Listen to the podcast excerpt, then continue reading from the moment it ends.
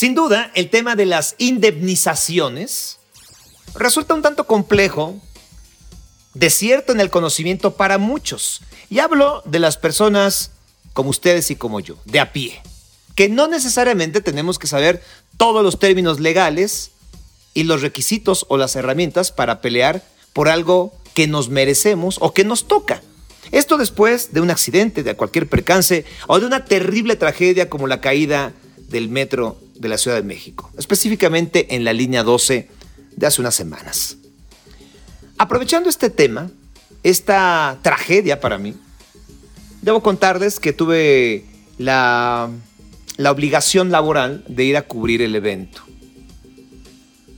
Un día después, a la mañana siguiente, estaba ahí exactamente en la estación Olivos, donde se cayeron dos vagones del convoy de la línea 12 del metro. La línea dorada, que ahora es negra.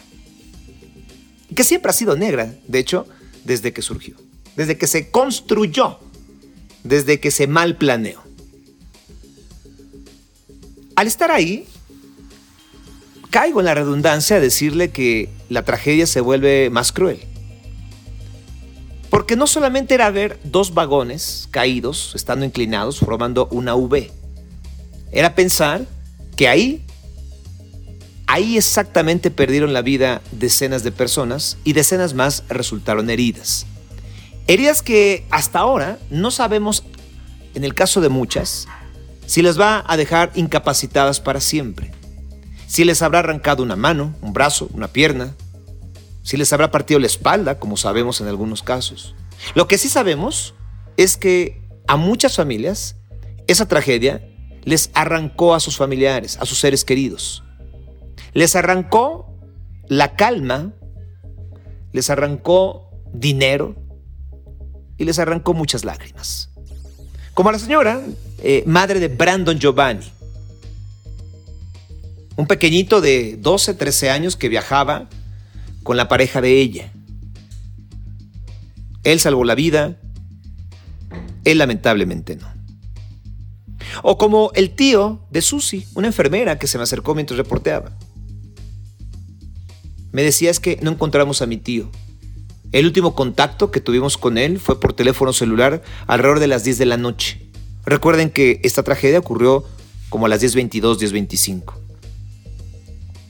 Se vuelve más dramático este testimonio o esto que les narro cuando ella me dice, me cuenta que salía de trabajar del metro y tomó un vagón pensando en que llegaba a su casa y segundos, minutos después fue de los que cayó. Estando ahí, caemos de nuevo en la frase cliché, es que parece de película pero es la vida real. Y entonces te preguntas, al menos yo sí lo hago, ¿cuál será el calvario de todas estas personas? En un país como el nuestro, donde reclamar es complicado, donde las autoridades son burocráticas, donde no sabemos muchas veces cómo exigir lo que nos pertenece, porque de entrada nos ponen muchas trabas. ¿Cuánto nos corresponde? Pues ahora la autoridad aparentemente ha ido subiendo eh, lo que le corresponde a cada, a cada víctima. De alrededor de 200 mil pesos pasaron al doble y alrededor de 700 es lo que se les va a entregar, en fin. Pero yo escuchaba esa cifra y pensaba en las personas que salían de trabajar e iban a su casa a encontrarse con sus familias, iban a descansar. O las hermanas, por ejemplo, que venían de hacer algunas compras y que una de ellas murió. Pensaba cuánto vale la vida de cada una de las víctimas. Evidentemente no tienen precio. Para sus madres, para sus padres, no hay nada que pueda cubrir el dolor y la ausencia. Sin embargo, de manera fría, pues uno tiene que exigir al menos algo, la reparación del daño. A lo mejor me equivoco en, usarlo así, ahora preguntaremos si estamos en lo correcto. Pero ¿cuánto vale la vida? ¿Quién se encarga de tasar la cantidad de dinero por un brazo o una pierna que perdemos, por una incapacidad total o por dejar de existir. Por eso he querido tocar ese tema, las indemnizaciones, que no solamente tienen que ver con lo del metro. ¿eh? ¿Qué pasa cuando hay un socavón, como la carretera de Cuernavaca? ¿Qué pasa cuando hay inundaciones todos los años, como en el sureste de nuestro país, como aquí en el Estado de México, actualmente de Ixtapaluca, que se acaba de inundar? En lo mínimo, en lo sencillo, entre comillas, cuando una llanta cae en uno de los tantos baches de la capital o de cualquier ciudad. Peor aún, ¿a quién le exigimos cuando un edificio mal construido se derrumbó? ¿Cuánto vale la vida? Vamos a hablar de las indemnizaciones y para ello le quiero agradecer a mi amigo y compañero de comunicación, aunque él es un gran abogado, pero comunica muy bien. Doctor en Administración Pública y Derecho, maestro en Derecho Internacional con diversos posgrados en finanzas corporativas y management financiero. César Ortiz, bienvenido a Sin Duda. Mi querido Sergio, muchísimas gracias. Pues si este, este realmente es un tema y es un tema doloroso, se toque por donde se toque. ¿Cuánto cuesta la vida? ¿Cuánto cuesta perder un órgano, quedarse incapacitado para poder realizar las actividades a las que estabas acostumbrado día a día, ¿no? Eh, esto es simplemente algo que, esperamos no tener que pasar, pero pues, sin embargo está pasando y pasa todos los días. Y lo importante es de que la gente tenga conocimiento o el conocimiento mínimo para saber cómo actuar, a quién reclamar y, eh, qué esperar, ¿no? De, esta situación. César, empezando por el inicio, por el principio, por, la, por el, primer curso de, derecho, ¿cómo definimos una indemnización y en qué momentos surgen o, pueden establecerse? Bueno, la indemnización se da siempre y cuando exista una obligación que a una persona o una institución, o en este caso, eh, en muchas ocasiones, el Estado, eh, tiene que guardar en relación a una actividad para que esta actividad se cumpla y se desarrolle de manera normal. Y cuando no se lleva o no se realiza de manera normal, es entonces en cuando justamente tenemos derecho a una indemnización. Esto es decir, se desarrolla una actividad de la forma no planeada o no natural y por lo tanto corresponde ante esa falla una indemnización, porque tú no estás actuando con culpa, ni cuando le estás haciendo uso de algo en lo que alguien tenía la obligación de observar su mantenimiento, observar su construcción, observar su desarrollo y permitir que éste se, se realice libre de cualquier error o actividad eh, no, no, natural de esa, de esa propia actividad. Entonces, las indemnizaciones están relacionadas con los derechos y con las obligaciones. Los derechos de una parte y las obligaciones que tiene una persona, una institución o el Estado, por decirlo así, el gobierno. A ver, vamos a, lo voy a plantear en distintas situaciones. De manera breve, tú dime si sí o si no, para ir entendiendo. Ejemplo, se cae un departamento por un temblor. ¿En qué circunstancia podría haber una indemnización o no? Sí, perfecto. Mira, en esta circunstancia es eh, cuando, se, cuando se realiza una construcción, pues, hay ciertos trámites que se necesitan realizar. Llevar el proyecto ejecutivo, los planos, los dictámenes estructurales, eh, el, estudio de mecánica de suelos, para saber si los materiales con los que se va a construir eh, son los adecuados, la técnica de construcción es la adecuada y el proyecto en sí es idóneo. En esta parte encontramos a dos personas que son responsables, tanto al arquitecto y al ingeniero estructural que son en su mayor parte particulares, que son los que van a desarrollar el, edificio, así como las autoridades que están obligadas a revisar esto para que en caso eh, de, algún tipo de, fenómeno natural o con el paso del tiempo, efectivamente no se colapse la propia estructura. Y en este sentido estamos hablando aquí de una circunstancia que es previsible. Pues bueno, resulta, por ejemplo, si vivimos aquí en la Ciudad de México, sabemos que la Ciudad de México está dentro de una zona sísmica y hay diferentes tipos de suelo. Dentro de estos diferentes tipos de suelo se tiene que las mecánicas de construcción son diferentes. y las previsiones y por lo tanto las alturas de los propios edificios tienen que ser diferentes. Eso lo tiene que revisar la autoridad. Todo eso se encuentra incluso descrito dentro de un plan de desarrollo urbano.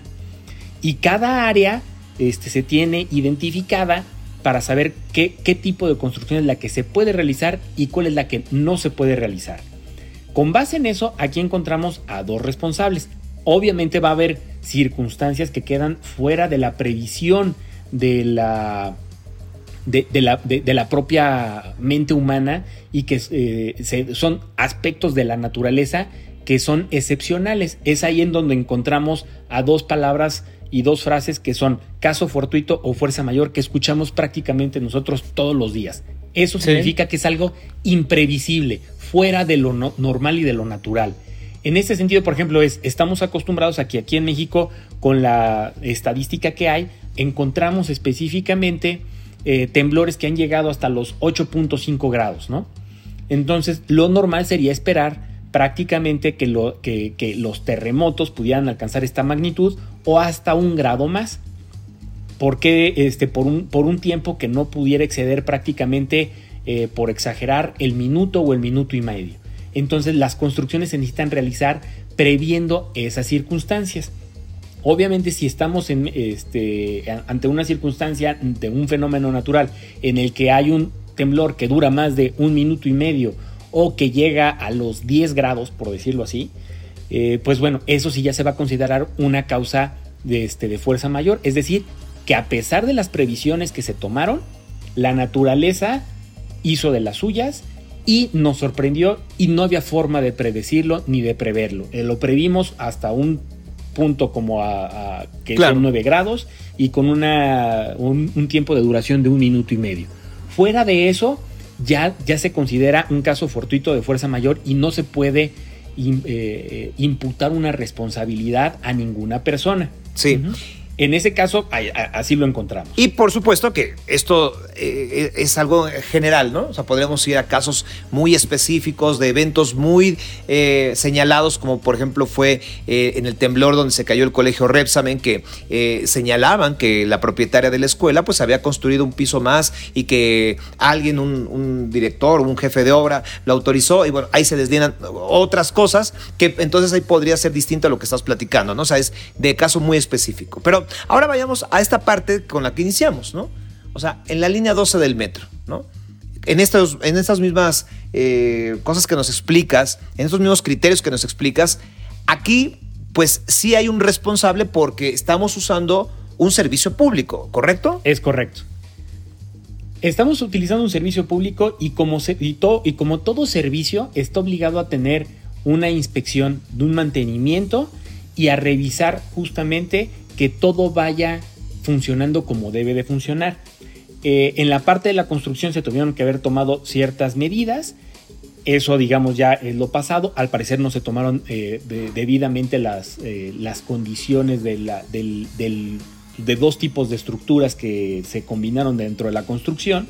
Y además, la revisión periódica que se tiene que realizar a todo el sistema de transporte colectivo y sobre todo en específicamente esa línea cuando sabemos que por su propia naturaleza puede tener algún tipo de desviación, la separación entre trave y trave, la, eh, la, viabilidad estructural de cada uno de los pilares que sostienen estas ballenas y estas traves, el sistema eléctrico, eh, la, la, parte de luz, el mantenimiento de cada uno de los vagones, que de alguna forma fallaron. Y eso sí era predecible, porque eh, no sé, eh, más o menos después de los temblores que ha habido recientemente en los últimos años, es poco común ver que haya ingenieros o personal de, estos servicios públicos que realicen la revisión, una revisión detallada y minuciosa de los, de los elementos de la propia infraestructura. Entonces, eso es una falla y eso es una responsabilidad subjetiva directamente imputable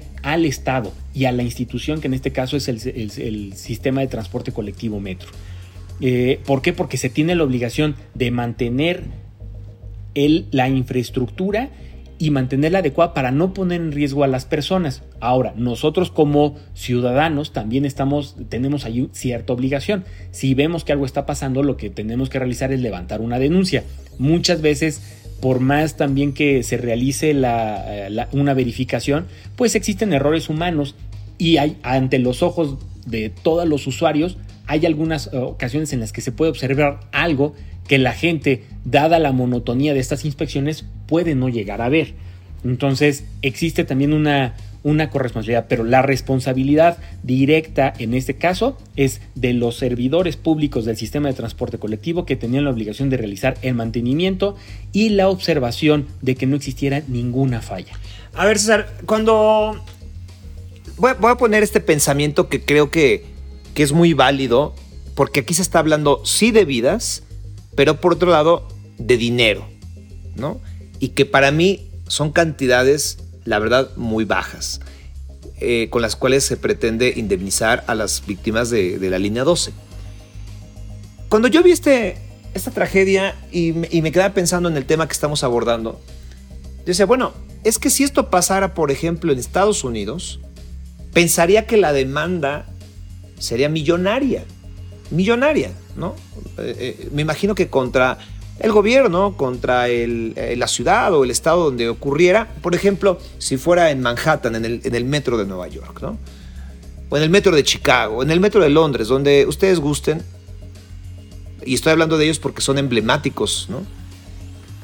Yo entre mí, y tal vez tú corrígeme si estoy mal, diría, bueno, podría ser que la demanda fuera millonaria porque así sucede en Estados Unidos, lo hemos escuchado.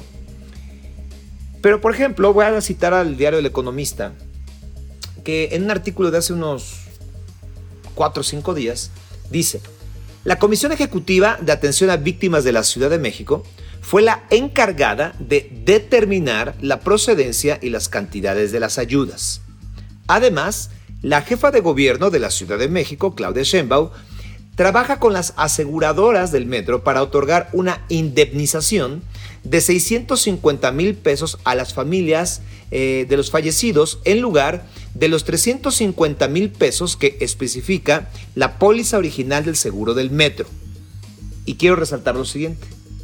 Varios de los fallecidos eran jefes de familia, muchos de ellos obreros o empleados de servicios, según los relatos de sus seres queridos, lo cual implica que el líder o la cabeza de familia, esto ya es a título personal, pues los ha dejado desamparados.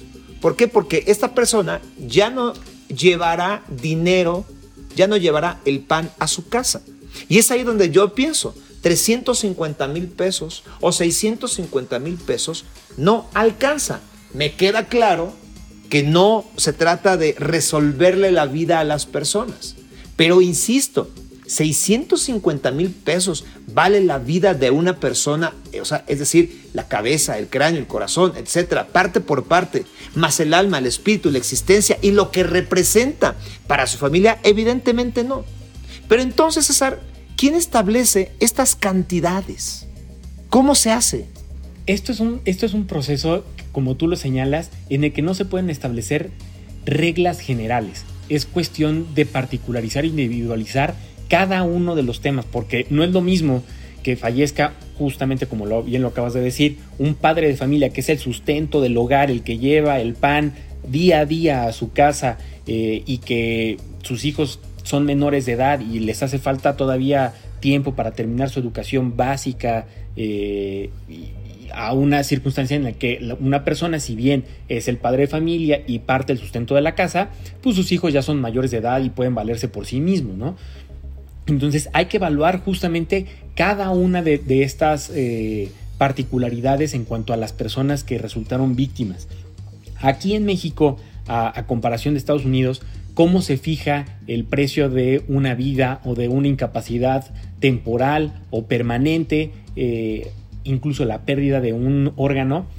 Eh, todo esto nos refiere directamente a una ley que se llama Ley Federal del Trabajo, en la cual en su parte que habla de riesgos de trabajo y de las incapacidades temporales, permanentes o en el caso de la muerte, qué es, qué, qué es lo que corresponde, eh, viene ahí directamente listado. Y tanto el Código Civil para el tema de responsabilidades objetivas o subjetivas, objetivas hablamos cuando manejamos algún tipo de maquinaria, uno, un objeto que va relacionado al peligro que, que lleva el objeto y subjetivas en cuanto a las actividades que realizan los sujetos servidores públicos que forman parte de la administración pública eh, y que tienen ciertas obligaciones. La subjetiva en cuanto a los sujetos, la objetiva en cuanto a los objetos. Y se determina directamente tanto en la vía civil como en la vía penal el, el costo referido a la Ley Federal del Trabajo de una manera genérica que no permite la particularización ni la individualización del costo de alguna pérdida, incluso de la vida, por cada persona. Y en esta parte de la ley, en, 1900, en el año de 2012, sufre una modificación y se amplía de cerca de 750 veces el salario mínimo a 5000 veces el salario mínimo el costo de una vida.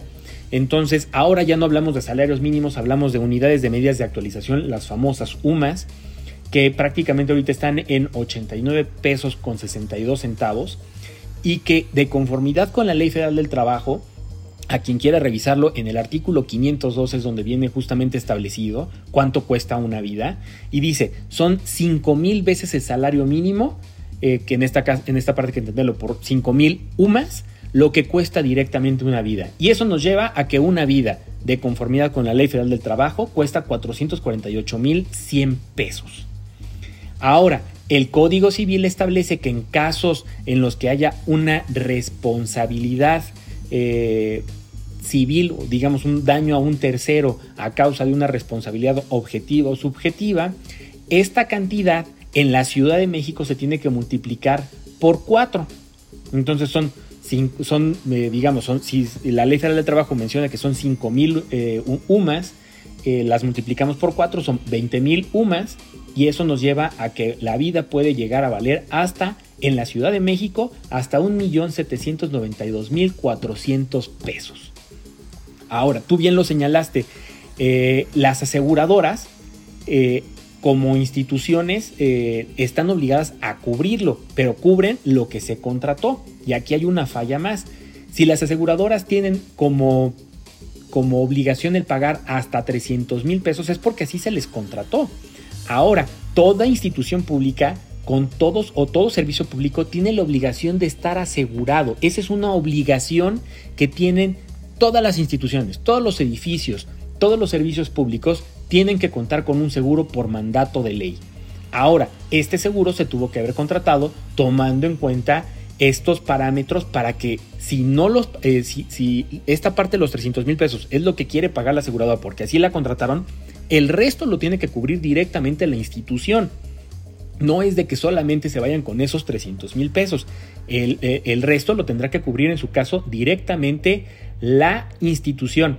Y como bien lo comentas, dentro de cada entidad federativa, dentro de cada estado, hay una comisión especial de atención a víctimas. No solamente a víctimas del delito, sino a víctimas en el sentido más amplio de la palabra. Y estas comisiones ejecutivas lo que hacen es revisar y ser el medio para poder exigirle directamente al Estado una reparación del daño, ya sea por una incapacidad permanente o una incapacidad total o eh, parcial e incluso la muerte. Y aquí, eh, eh, de alguna forma, a las, estas comisiones ejecutivas, al momento en que no gozan de plena autonomía, pues digamos que el Estado se, se, convierte en juez y parte, ¿no? Eh, de, alguna forma. Y eh, aquí lo que habría que buscar es de que justamente esta Comisión Ejecutiva de Atención a Víctimas buscara el mayor beneficio directamente para las familias. independientemente de lo que vaya a otorgar la aseguradora, el resto de las cantidades buscar, y eso sí es facultad de las comisiones ejecutivas, y tratar de individualizar en cada uno de los casos a cuánto asiente el daño o perjuicio. Y cuando hablamos de daños y perjuicios, hablamos no solamente de lo que cuesta la vida como tal, sino qué implica la pérdida de la persona en el núcleo familiar. Y aquí sí tenemos más herramientas para poder exigir directamente cuánto es lo que va a costar la pérdida de ese, miembro de la familia. Porque digamos, si, si era una persona que tiene 38, que muere de 38 años, le quedaban prácticamente eh, más de 22 o hasta 32 años de actividad laboral. Si ganaba el salario mínimo, pues esa parte contabilizarlo. Si tenía dos trabajos, contabilizarlo. Independientemente de lo que está marcado por la ley del trabajo, de lo que cuesta directamente una vida. Y esa es la forma en la que se tendría que buscar justicia para cada una de las personas que falleció y para que esto, eh, estas partes de las indemnizaciones la puedan gozar sus hijos, sus esposas, sus padres, sus hermanos, con quienes convivían todos los días. Claro. Esto es muy importante.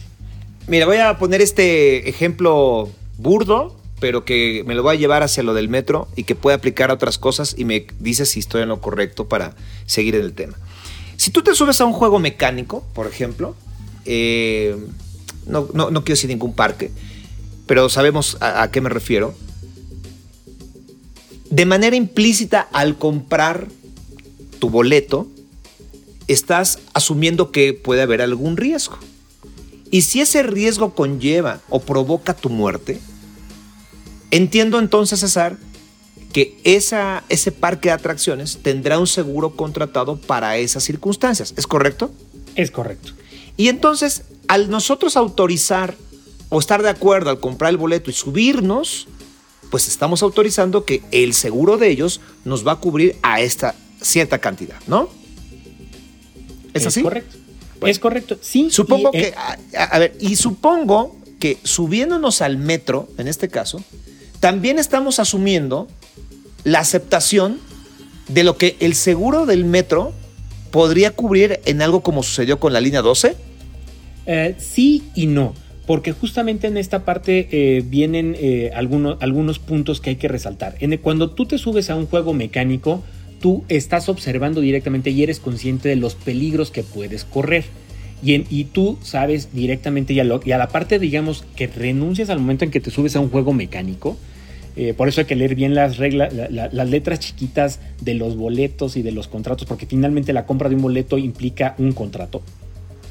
Eh, lo que tú, lo que, lo que, a lo que tú estás renunciando es, si tú te lastimas, tú no puedes eh, reclamar sabiendo de que un juego mecánico pues, tiene ciertos movimientos bruscos y si te tuerces el cuello, si sufres algún tipo de esguince, pues bueno, te van a cubrir hasta cierto monto, porque es la naturaleza propia del juego.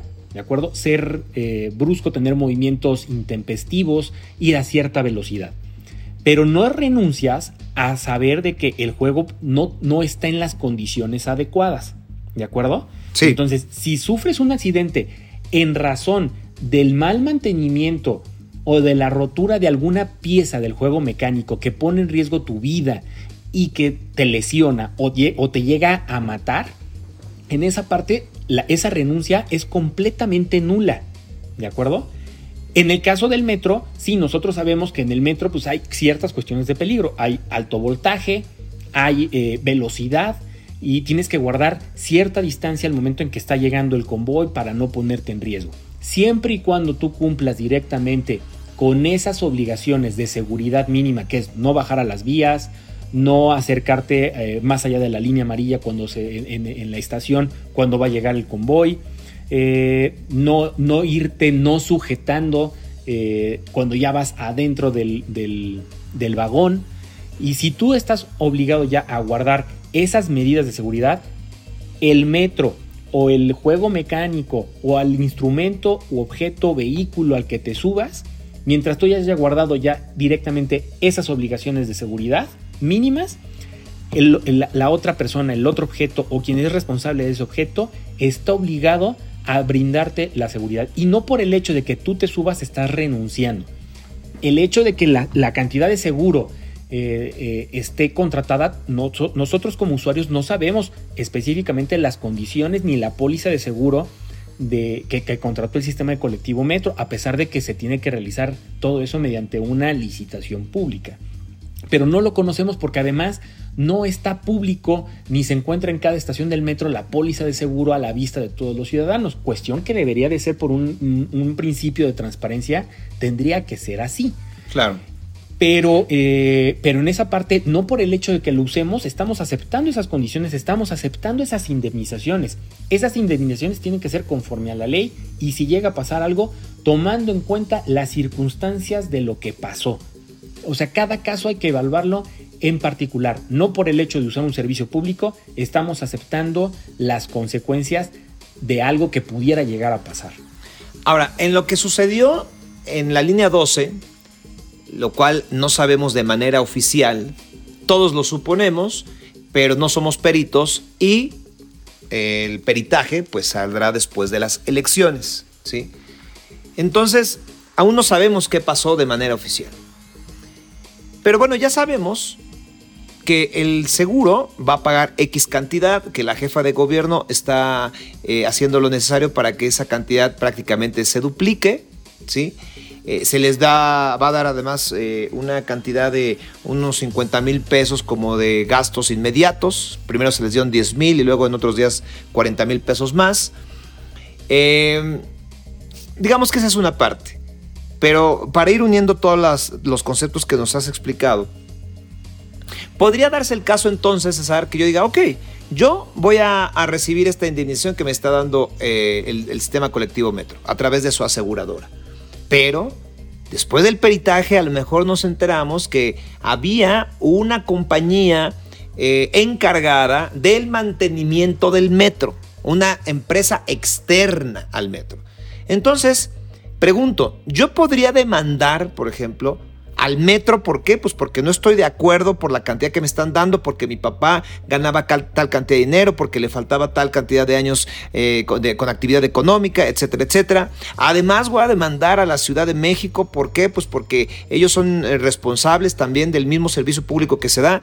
Y de paso, también voy a demandar a la compañía eh, que se encargaba del mantenimiento de este lugar. ¿Es posible? ¿Eso podría ser posible? Eso es posible, pero eso lo único que hace es retrasar todo el proceso, porque aquí quien te tiene que responder, porque por ley es quien está obligado a prestarte el servicio, es directamente el sistema de transporte colectivo Metro. Entonces, ¿qué es lo que pasa? Se hace una cadenita, es el particular demanda al sistema de transporte colectivo Metro y el sistema de transporte colectivo Metro, en caso de que pierda o, se allane eh, a la pretensión del particular, lo que hace con posterioridad es demandar a la empresa que realizó la construcción, a la empresa que realizaba el mantenimiento e incluso a los propios servidores públicos en lo particular, eh, porque tienen ahí una responsabilidad patrimonial por no haber realizado directamente las labores de supervisión y mantenimiento directo. Entonces, lo correcto es solamente demandar a una sola persona y después que esta persona a su vez repita la demanda contra, contra los demás. Eso es lo, lo, más idóneo para realizarse. Eso no quita que de manera separada, si se llega a considerar así, o es la estrategia de los abogados que vayan a defender a las víctimas, demandar al sistema de transporte colectivo, demandar al gobierno de la Ciudad de México eh, como jefe de la administración pública, demandar a la empresa que construyó, demandar a la empresa de mantenimiento y hasta en lo particular a los servidores públicos que, estaban a cargo, ¿no? Entonces, esas son diferentes estrategias que hay. Y aquí además hay algo muy importante. Tú acabas de mencionar de que se quiere realizar o se, quiere, se puede llegar a un arreglo en general con todas las víctimas. Pero es, ¿qué diferencia tienen estas víctimas de este caso contra las víctimas que eh, ya incluso cortes internacionales, eh, como la Corte Internacional de Derechos Humanos y con la Corte Interamericana de Derechos Humanos, han determinado como culpable al Estado mexicano de la desaparición de personas. Entonces, en estos casos ya se han llegado incluso a indemnizaciones que van más allá de los 13 millones de pesos. Entonces, ¿qué diferencia hay específicamente entre las víctimas de un percance o de un tipo de accidente que se pudo haber previsto con la parte de la desaparición de una persona. Entonces hay diferentes criterios. ¿Qué es lo correcto? De hacer una regla general, establecer esta regla de indemnización general para todas las personas o establecer diferentes tipos de indemnización respecto a las personas, porque recordemos que no solamente han fallecido personas que iban adentro de los convoys, sino también cayeron directamente estas eh, eh, eh, pues, esta a los automóviles. infraestructura a los automóviles que estaban circulando en la parte de abajo. Entonces, te convierte todo esto en un tema que, hay que particularizar directamente. Y también en esa parte hablamos ahorita de la indemnización en cuanto a la vida o a los daños personales que sufren las, este, las personas que resultaron víctimas y los que fallecieron y los que están reclamando que son los familiares. Pero también hay daños materiales. Claro. Entonces, todo esto se necesita cubrir. Eh, de manera, sé que sería muy complejo eh, plantear un caso así porque necesitarías mucho más elementos y una estrategia y no, se trata de, hacer una consulta eh, pues así por, por, la ligera, ¿no? Pero te lo planteo en el, en el aspecto más general y con mayor ayuda para alguien que esté escuchando esto y que pueda reflejarse en la, la línea del metro o en cualquier otra circunstancia parecida. Insisto, me queda claro lo que cubren los seguros y cómo está tasada la vida en nuestro país, ¿sí? Y que puede ser muy distinta a otras naciones. Más allá de ese acuerdo o más allá de aceptar la indemnización que hoy día es noticia de estos 650 eh, mil pesos, tú como abogado, si tuvieras un caso así, irías por una demanda a otra instancia, es decir, a alguien que, que podía ser la responsable como la del mantenimiento o a la que se encargó de construir para lograr un mayor beneficio. Claro, porque en esta parte lo que importa es no solamente la vida, porque eso no tiene precio, o sea, ya la pérdida de la, de la persona no tiene ningún precio, sino simplemente cómo afecta esto. es, es algo difícil de probar, pero no es imposible de probarse y se puede realizar y yo creo que en este caso para dejar un precedente hay que realizarlo directamente. El caso más parecido de lo que hemos visto en este caso del metro son los accidentes aéreos. Y en los accidentes aéreos justamente también hay un peritaje y en los peritajes se determina qué es lo que falló, quién es el culpable y responde directamente la compañía de aviación o la compañía que estaba encargada del mantenimiento de, la aeronave. Y ahí hablamos de indemnizaciones que todavía son muchísimo más grandes. Son indemnizaciones que han llegado hasta cerca de los 14 millones de pesos o cerca de los 750 mil dólares. Entonces, por persona. Entonces, es algo muy parecido. Hay que probarse, hay que esperar la parte del peritaje. La parte del peritaje, con lo que hemos visto y con lo que ha salido directamente en medios de comunicación, no hay mucho pierde de, cómo sabemos que va a salir. tiene que establecerse que hay responsables y estos responsables, instituciones y personas tienen que cubrir estas indemnizaciones a los familiares y a las personas que resultaron lesionadas. Eso sí o sí. Muy bien, querido César eh, Ortiz Catalán, agradezco mucho tus conceptos, nos queda muy claro. Y solamente, bueno, dos cositas ya muy sencillas. Primero, eh, ¿me repites el, nos repites el concepto? ¿Es UMA? ¿Así se llama esa, unidad? Ah, unidades de medida de actualización. Estas medidas, unidades de medidas de actualización las proporciona el INEGI y van cambiando cada año o cada vez que eh, hay algún tipo de variación económica. esto sustituye a, las, eh, a, la, forma de fijar las multas, indemnizaciones o cualquier otro aspecto económico que antes se fijaba en salarios mínimos. Pero es, digamos, que cambia el término, pero si lo, lo transformas, pues la, digamos que el equivalente a esta unidad, pues son los salarios mínimos. Eh, ahora fíjate que la, unidad de medida de la actualización está más baja que los salarios mínimos porque el salario mínimo anda por ahí alrededor de 120 pesos y la UMA está en 89.62 pesos. No puede ser. Entonces la UMA está más baja ahora. Oye, y dime una cosa, ¿el salario mínimo cambia de acuerdo a la zona geográfica en el país? A la zona geográfica. ¿Las sumas también? Las sumas también. Eh, hay una UMA directamente para aquí, para la Ciudad de México, una UMA para la zona centro y una UMA para la zona norte. César, es que de verdad es absurdo. O sea, ahora resultaría, eh, bajo lo que estoy entendiendo, es que una vida, pues vale lo que tú nos dices. ¿Cuántos dijiste? ¿Cuántos salarios? Cinco mil veces el salario diario este, vigente, que son cinco mil UMAS, que son, esta parte te la había aquí dicho, son 400, eh, 448 mil 100 pesos. Pero eso en la Ciudad de México. E, eso, e, eso de manera general y si, lo, si se establece directamente por la vía civil en la Ciudad de México, en la Ciudad de México se tiene que multiplicar esta cantidad por cuatro veces y llegamos a la cantidad de 1.792.400 pesos. Por eso, pero en otra ciudad. En otras ciudades habrá que verlo directamente con, conforme al Código Civil de cada una de las entidades federativas. Cambia, por ejemplo, te lo puedo decir, más o menos en Baja California Sur, eh, esta parte eh, sí, sí cambia y ahí es un poco más de lo que hay directamente eh, aquí establecido en la Ciudad de México, cambia en el Estado de México, cambia en el Estado de Nuevo León y cambia en Quintana Roo. En Quintana Roo sí es un poco menos, de hecho. No, pues valdría la pena saber exactamente cuánto vale la vida de uno para elegir a dónde irse a morir por, un accidente, ¿no? Exacto. Sí, no, pues es que esto lo, hace todavía más difícil porque no hay un criterio homogéneo a nivel nacional y, este, y hay que recordar, es generalmente cuando hay un accidente pues y alguien pierde la vida, interviene el Ministerio Público y esto se lleva por la vía penal. Pero la reparación del daño se abre una carpeta específica que se lleva por la vía civil. Entonces el proceso no es nada sencillo, es complejo, es tardado, no es fácil este, realizarlo, sí se necesita de la intervención de un abogado eh, y esta parte lo hace complicado y además costoso para las familias. O sea, además del desgaste emocional de la pérdida de una persona, todavía el desgaste legal para realizar todo esto es bastante complejo, tardado y frustrante. César Ortiz, eh, catalán, doctor en Administración Pública, Derecho, maestro en Derecho Internacional, con diversos posgrados, lo he dicho, en Finanzas Corporativas, Management Financiero, una gran persona, un gran compañero. Me encanta haberme cruzado contigo en la vida, querido César. Te agradezco tu atención y por favor recuérdale a las personas en dónde te podrían contactar.